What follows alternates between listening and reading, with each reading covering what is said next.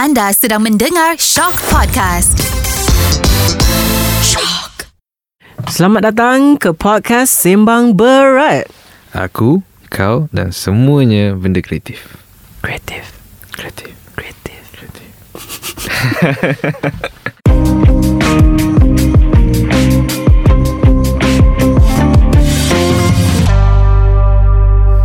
Hi guys, you're listening to a new podcast Sembang Berat with me Alif and I have my friend with me. Hello guys.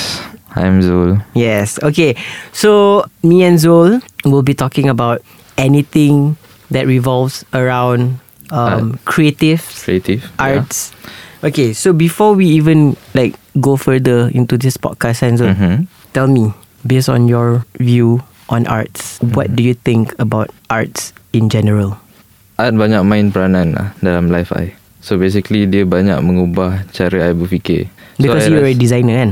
I'm Yeah. a designer Daripada dulu daripada I Uni. start daripada universiti lah. Okay. Kan? But sebelum tu I tak tahu pun pasal graphic designer. And then Cuma- how? Yeah, you found Ada out? satu moment tu Time sekolah Kalau you ingat Budak-budak kelas You akan suruh you design T-shirt kelas Betul tak?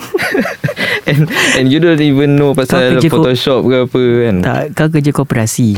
ke tidak? Bukan tak ada Ini memang Memang totally Orang just tahu Kita boleh lukis Okay. sebab kita dulu mana ada Like Photoshop AI. punya kelas ke apa ke Yang rasmi punya education Tentang designer lah So you lukis pakai pen and pencil on Pen and paper. pencil. And then And then- you went to the printing shop. Yes And then that's when you decide I'm gonna be a graphic designer. Not really actually And then how? Sebab time tu macam I tak tahu apa-apa lah Cuma I boleh katakan That's the moment yang I rasa macam Oh aku rasa aku dah into art ni Cuma aku still macam try nak figure out Okay art mana yang aku nak pergi ni Ah, Okay, jap. One question. That time, that age, Mhm. so you tahu all the different arts that exist in this world ke macam mana? No And then how do you figure out? Yeah That's the moment yang macam triggered Okay Kalau aku nak pergi ke art And then Apa aku nak buat I start question myself Faham? ha, Sebab kita Time tu I rasa macam Ada banyak benda yang kita nampak Every day Yeah. Tentang art lah Yep. Dulu kita baca komik Kita kata Ya. yeah. okay Ni boleh Jadi pelukis komik tak Kan Ataupun tengok dia punya cover dia Kita kata macam Ni design ni Kita boleh jadi designer dia tak Faham? And then baru kita macam Start tanya Start figure out What comic in specific In do you know? specific uh, I mean, I have my favorite. Aha. Dragon Ball.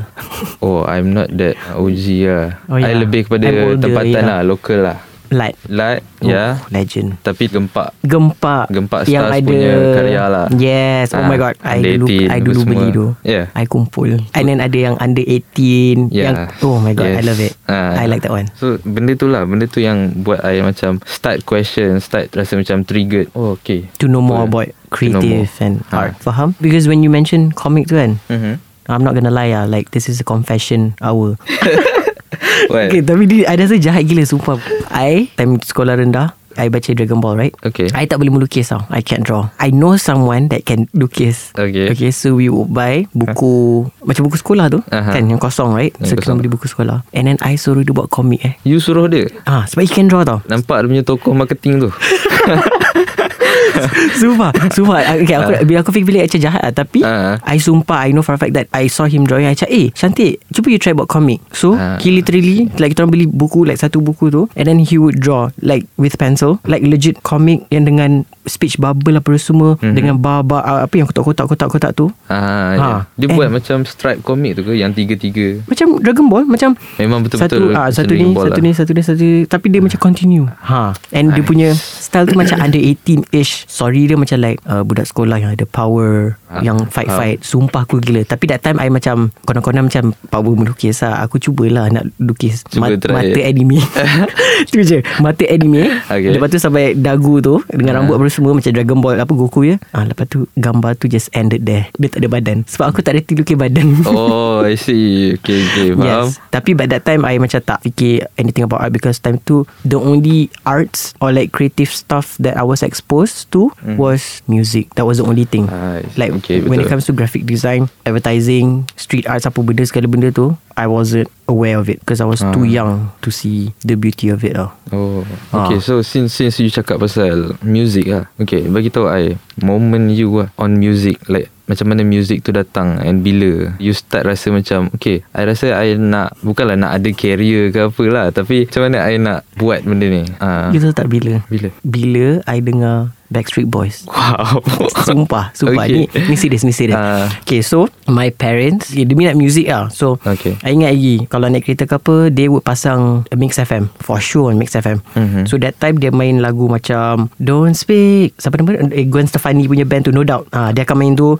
Okay. So dia akan main uh, Roxanne Roxanne Dia banyak lah Macam all those 80s rock Apa semua So I cakap oh, Okay Bila dia nak pasal-pasal benda tu Macam minat lah kan And then I found out about Backstreet Boys. Yeah Okay. So Backstreet Boys And then Tu pun sebab macam That time Boy band was in kan. So I macam Oh okay I dengar. Oh sedap juga lagu-lagu dorang ni. So aku pun terikut lah Macam Nyanyi lah Benda semua kan. Menari lah Performance dekat family gathering. Acah-acah ke? Family gathering. Ah Sumpah. Acah-acah menari-menari semua kan. Ah.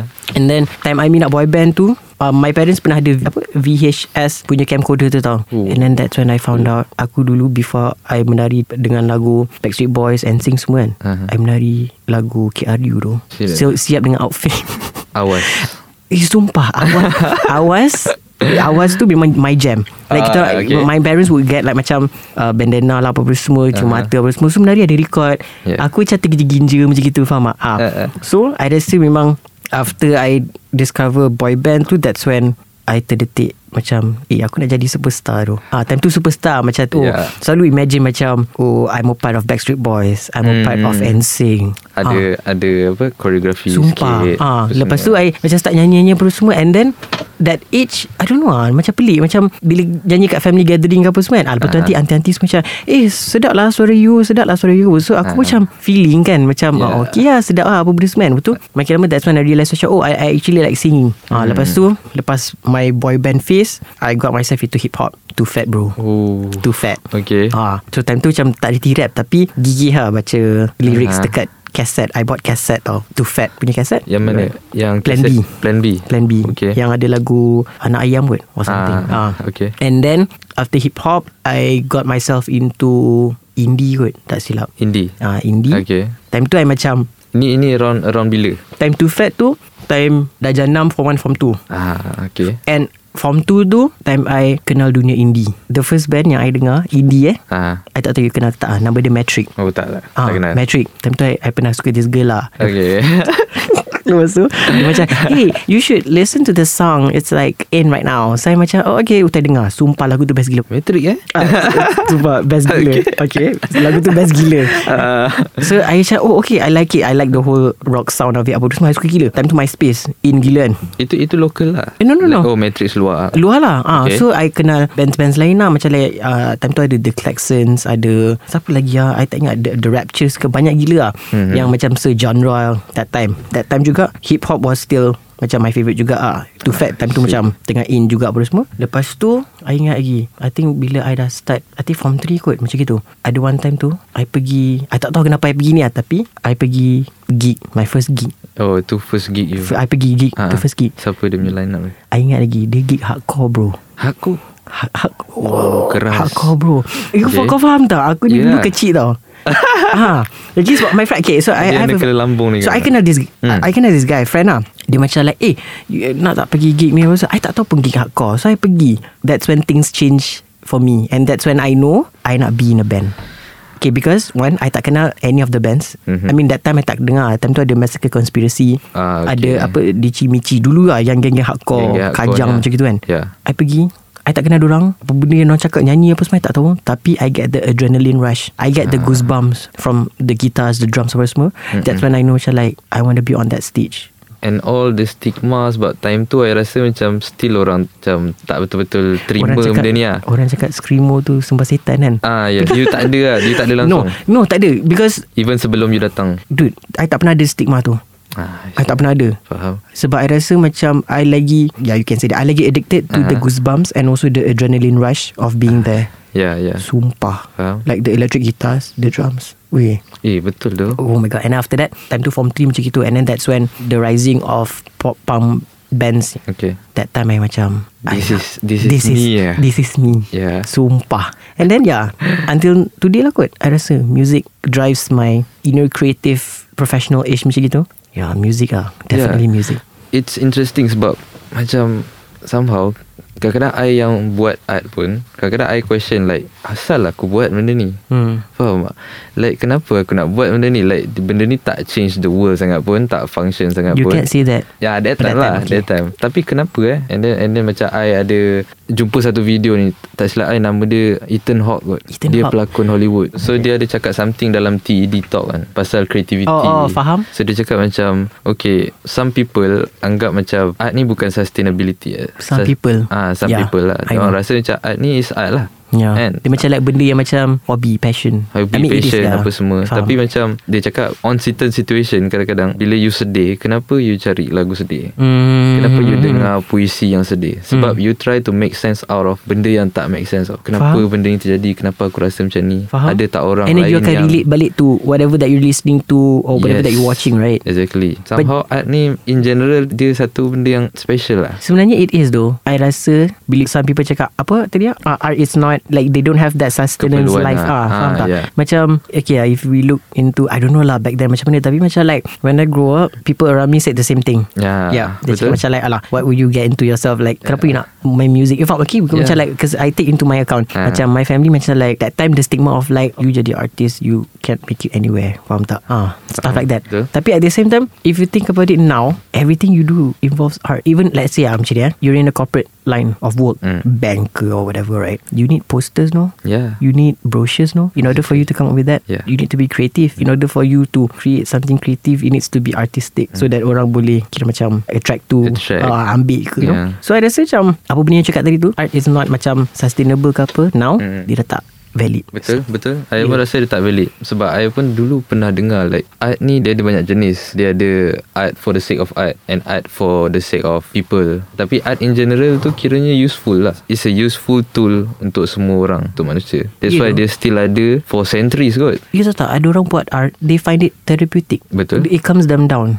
Yeah. You know? So I rasa macam Apa benda kau buat now Semua benda involves art. Exactly. And like in your case kan Macam Hmm. Okay now you're a designer Aha. Right? Do you remember Apart from that Ethan Hawke guy kan Aha. Do you remember like something yang triggered yang macam like you know what graphic design is the thing that I want to do. Let's say is it a person macam like you look up gila this graphic designer ah, whoever lah. You Hmm. macam eh cantik ke. Macam dulu-dulu graphic design dia macam like range dia macam ada yang involve macam like focus on typography, ada yang abstract, Yeah. ada yang macam both. Ah, kalau you macam mana? Actually is a funny story tau. Sebenarnya Eh. Fikir balik kan I tak nak pun jadi graphic designer lah Tapi Okay, wrap it up. Uh, alright, thank you guys. Uh, Tapi tapi I bersyukur. I, I bersyukur And I okay lah. Cuma macam dia Kenapa tak adalah Macam full hearted sangat. What do you mean? Sebab You kena cerita tu, I tak faham. I rasa macam I memang Corny gila lah. Pasal benda ni? Sebab apa? Waktu I masuk UiTM I UiTM So kita ada pilihan course. Ya. And then I letak like First tu graphic design Second baru fine art tau. Okay. Tahu sebab apa? Sebab second tu is Sebab I memang tak pandai Fundamental lah. And I malas. And then I pilih grafik Sebab bunyi dia futuristic gila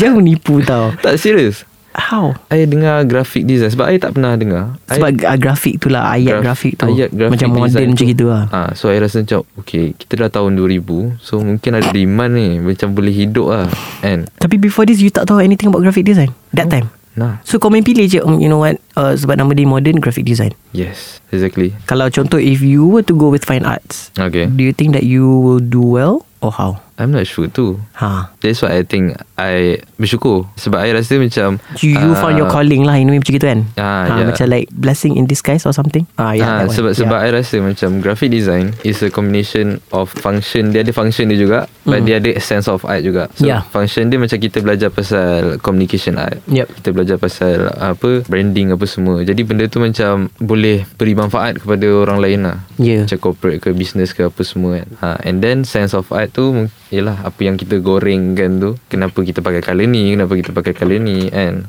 and You- then dia ada story behind the design apa semua. I suka Yeah. I, I like that uh, I like it when An artist Tak Hmm. kisahlah dalam ma- Apa-apa kan Aha. Bila dia ada Maksud kenapa dia buat macam ni or like uh, dia punya reasonings. Because Ah, for me, yeah. I've been working at that agency punya industry for the past 8-9 years tau. And then I tak faham bila graphic designer design something tapi dia tak bersebab. Dia tak ada reasoning dia. I tak boleh accept that. Maybe because I suka branding. Ah, Faham tak? faham. So for branding right, what I learn is that macam even though it's macam creative in a certain way macam contoh logo right. Aha. You know for a fact the logo ada maksud masing-masing. Betul? Faham tak? Macam like Kenapa dia buat macam ni? Kenapa dia buat macam ni? Colours. It's the face of the the brand. Ah macam gitu Yeah. tau. Ah. Tapi I, I've met few designers. Dia design design design Betul dah hantar kat I tau. Dia tanya I A what do you think? Lepas saya tanya dia Kenapa you buat macam ni? Kenapa ni? Kenapa ni? Kenapa ni Mhm. Dia tak boleh jawab.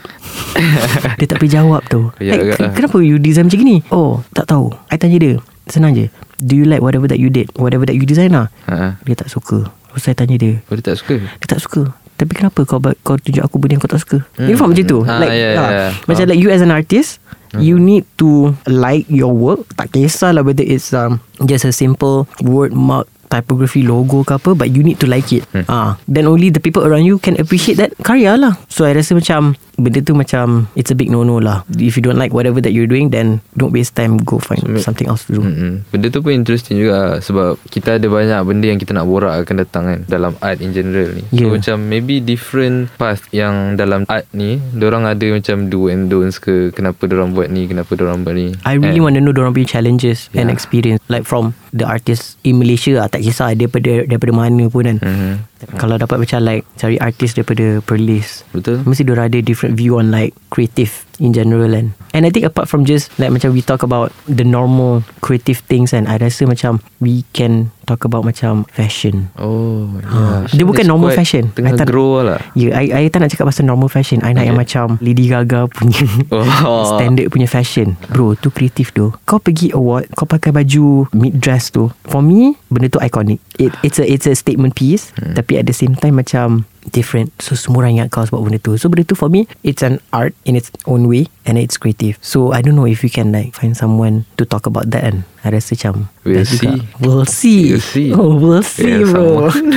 okay, like Yeah. macam is there one art path yang Mhm. you want to talk about? Like macam I macam fashion, like all those weird fashions. Mhm. Kalau you ada tak I would say street art. street art? Yeah. Why? Sebab It's one of my interest Sebab street art Have Bagi? I macam I ada pengalaman I try Serious Tapi ah? memang Tak jadi lah Serious ah? So you went out Went malam-malam? out Tak adalah malam-malam Oh nampak sangat Dia punya Okay, okay, skema okay. tu No, no, tak, tak, tak. tak, tak, tak. No, no, I'm speaking. Jap, jap, jap, jap. I tanya because, you know why? Yeah. You jalan-jalan, wall tu kosong, right? Aha. The next the next day, I lalu jalan sama siang tu, Mm. wall tu dah ada graffiti. Gravity So, bila lagi kau buat? Kalau time malam lah, ya tak? Tak juga Tengok pada tempat lah Okay, what's your experience on that? My experience Lebih kata Selamat lah Tak adalah How, how kata, selamat is selamat? How selamat eh Sebab Kau ada orang yang guard like jaga jaga, jaga perimeter. No no no Kita ada community That's the Aha. best thing lah About street art dekat Malaysia Yang tengah grow And still grow sampai sekarang Is dorang ada community lah. And community ni Dorang akan macam Bukan educate. Oh kau tak boleh buat ni Kau tak boleh buat ni Tak adalah Tu macam sekolah sangat kan Ya. Jadi benda tu pun akan kill lah Cuma Diorang bagi tahu macam Okay Kalau kau nak buat this thing This thing is part of the culture But Hmm. We have our culture Hmm. But you also have Your own belief Hmm. And I have to respect that Tapi Kau pandai-pandai jaga diri lah Pandai-pandai jaga diri when you When you on the street On the Making street. art lah Okay, faham. Ah, Sebab some artists Diorang ada reason Kenapa diorang Pilih this kind of art Some people Maybe Diorang nak express Diorang punya anger I'm I'm not sure hmm.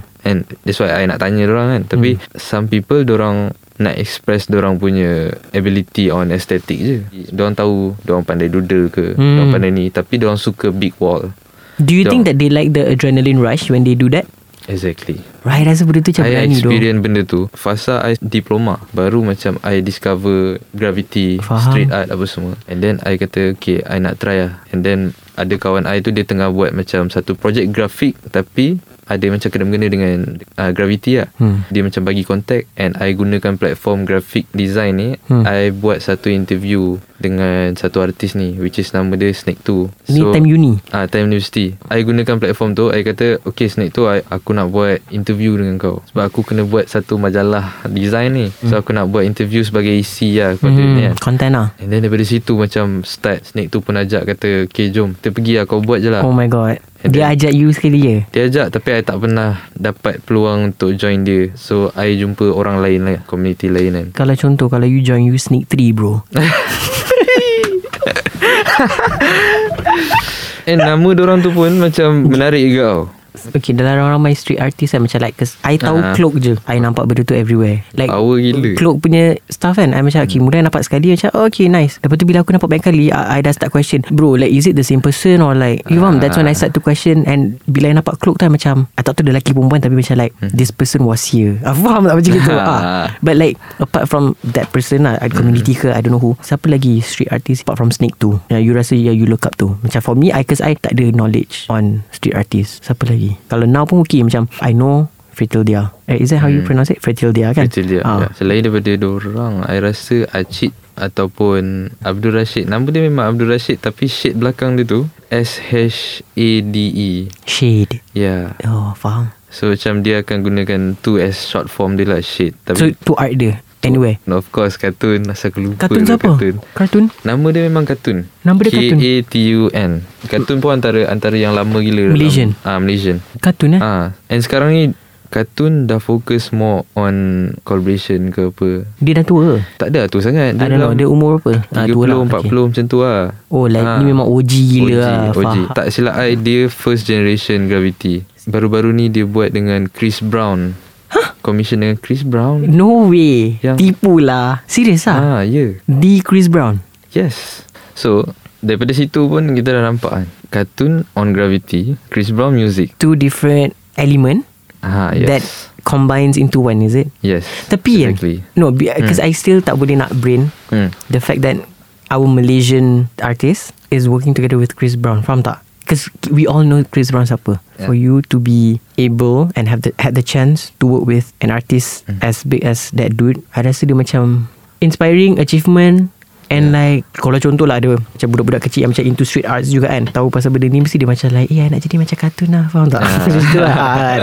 So I think It's nice lah Like whatever you do Now Like all the Different elements of art Macam like whether it's Illustrations Street arts Music Fashion ke apa Yeah. At the end of the day Dia akan jumpa kat tengah-tengah tu Hmm. Dia akan jumpa dekat that Holy art punya sphere Faham tak? Oh. Ha, macam tu lah Dia macam like Kadang-kadang Ah, macam faham. Berfalsafah sikit konon Padahal aku tak ada background Benda art ni dia macam Somehow kadang-kadang Kan trigger like our deeper thinking Somehow kadang-kadang kita macam Romanticize sikit lah That's life Before we wrap up I just want to say It's Yeah. okay for you to romanticize arts It's supposed to Kalau- be romanticized saya rasa. Kalau tanpa art, saya rasa macam hidup Dead kita tu. akan dull.